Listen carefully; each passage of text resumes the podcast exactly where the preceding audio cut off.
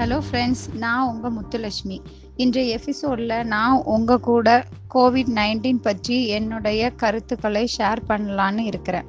Covid nineteen பெருந்தொற்று என்பது கடும் சுவாச கோளாறு காரணமாக ஏற்படும் ஒரு பெருந்தொற்றாகும். சீனாவின் தலைநகர் ஊகானில் இரண்டாயிரத்தி பத்தொன்பது டிசம்பரில் அடையாளம் காணப்பட்டது.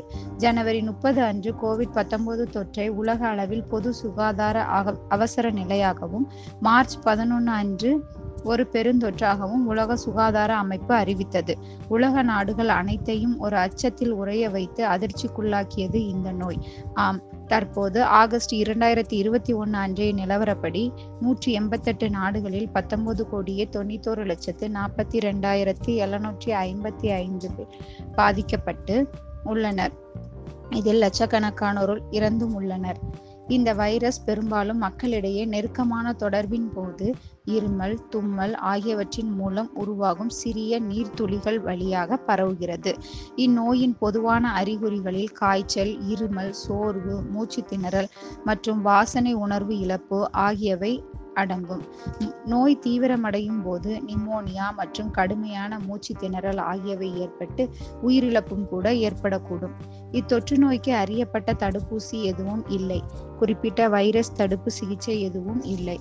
அறிகுறி குறைப்பு சிகிச்சை மற்றும் ஆதரவு சிகிச்சை ஆகியவையே முதன்மை சிகிச்சைகளாக உள்ளன. பரிந்துரைக்கப்பட்ட தடுப்பு நடவடிக்கைகளில் கை கழுவுதல் இருமும் போது ஒருவர் தம் வாயை மூடுவது டிஸ்டன்ஸ் கீப் அப் பண்றது பொது இடங்களில் முகக்கவசம் அணிவது சுய தனிமைப்படுத்துறது ஆகியவை இந்த தடுப்பு நடவடிக்கைகளில் அடங்கும்.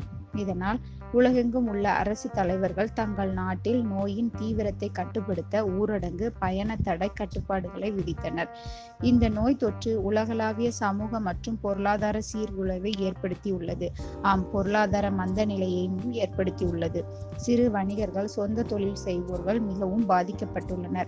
மாணவர்களின் கல்வி பாதிக்கப்பட்டது. எதிர்காலம் கேள்விக்குறியாகும் நிலையில் உள்ளது. இத்தகைய சூழ்நிலையை இன் இப்பெருந்தொற்று ஏற்படுத்தியுள்ளது. நூற்றி எழுபத்தி ஏழு நாடுகளில் பள்ளிகளில் பல்கலைக்கழகங்கள் மற்றும் கல்லூரிகள் நாடு முழுவதும் அல்லது உள்ளூர் அடிப்படையில் மூடப்பட்டுள்ளன. தொண்ணூத்தி ஆறு புள்ளி ஆறு சதவீத மாணவர்கள் பாதிக்கப்பட்டுள்ளதாக அறிக்கைகள் தெரிவிக்கின்றன. இந்த நிலை மாற இன்னும் எத்தனை காலம் ஆகும் என்று தெரியவில்லை. இந்தியாவில் பிரதமர் மோடி அவர்கள் மார்ச் இருபத்தி ரெண்டில் நூற்றி நாற்பத்தி நான்கு தடை உத்தரவை அமல்படுத்தினார். தமிழகம் முழுவதும் மார்ச் இருபத்தி நாலு முதல் மார்ச் முப்பத்தி ஒன்று வரை நூற்றி நாற்பத்தி நான்கு தடை உத்தரவு போடப்பட்டது. ஆரம்பத்தில் நாம் இதெல்லாம் என்ஜாய் பண்ணினாலும் பிறகுதான் இதன் பாதிப்பை உணர முடிந்தது. இந்த தடையினால் ஒரு நல்ல விஷயம் கூட நடந்தது. மக்கள் அனைவரும் ஒன்றுடன் ஒன்று கூடி தங்கள் குடும்ப உறுப்பினர்களுடன் சந்தோஷமாக தங்கள் நேரங்களை செலவிட்டு மகிழ்ச்சியாக இருந்தனர். ஆனால் காலம் செல்ல செல்ல இந்த தடையினை அவர்களால் சமாளிக்க முடியவில்லை. இந்த தடையினால் போக்குவரத்து இல்லாமலும் மக்கள் உறவினர்களை காண முடியாமலும் முக்கியமான நிகழ்வுகளுக்கு செல்ல முடியாமலும் மிகவும் கஷ்டப்பட்டாங்க. மருத்துவமனைகளில் கூட மருத்துவம் பார்க்க இடம் இல்லாமல் மக்கள் அவதிக்குள்ளானர். மக்கள் பொது இடங்களில் அதிகம் கூடுவதாலும் பரவுவதால் மக்கள் வெளியில் செல்வதை தவிர்க்க நடவடிக்கை எடுத்தாங்க. வீடுகளில் மஞ்சள் தண்ணீர் தெளித்தும் நம் பண்டைய மருத்துவ முறைகளையும் மக்கள் ஃபாலோ பண்ண ஆரம்பிச்சாங்க. எவ்வளவுதான் டெக்னாலஜி வளர்ந்தாலும் கோவிட் நைன்டீனுக்கு மருந்து கண்டுபிடிக்க முடியாமல் நம் முன்னோர்கள் பயன்படுத்திய மருந்துகள் தான் பயன்படுத்தி மக்கள் தங்களை நோயிலிருந்து காத்து கொண்டனர் அந்த கால நம் முன்னோர்கள் எவ்வித நோய் நொடியும் இல்லாமல் நிறைய வருடங்கள் ஆரோக்கியமாக வாழ்ந்தனர். காரணம் அவர்களின் உணவு பழக்க வழக்கங்கள் தான். உணவே மருந்தாகவும் அவர்கள் பயன்படுத்தினர். நாம் அதை பின்பற்றாமல் இரு இருந்ததால் தான் தற்போது இத்தனை கஷ்டங்களையும் சந்தித்து வருகிறோம்.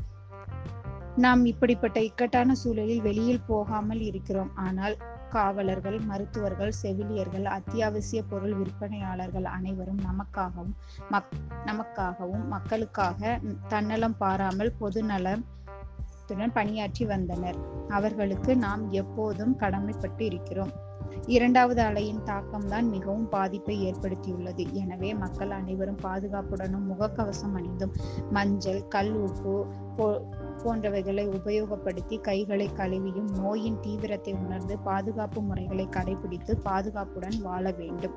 தடுப்பூசி போட்டுக்கொண்டு இந்த நோயில் நோய் தொற்றிலிருந்து தங்களை பாதுகாத்து கொள்ள வேண்டும். Thank you all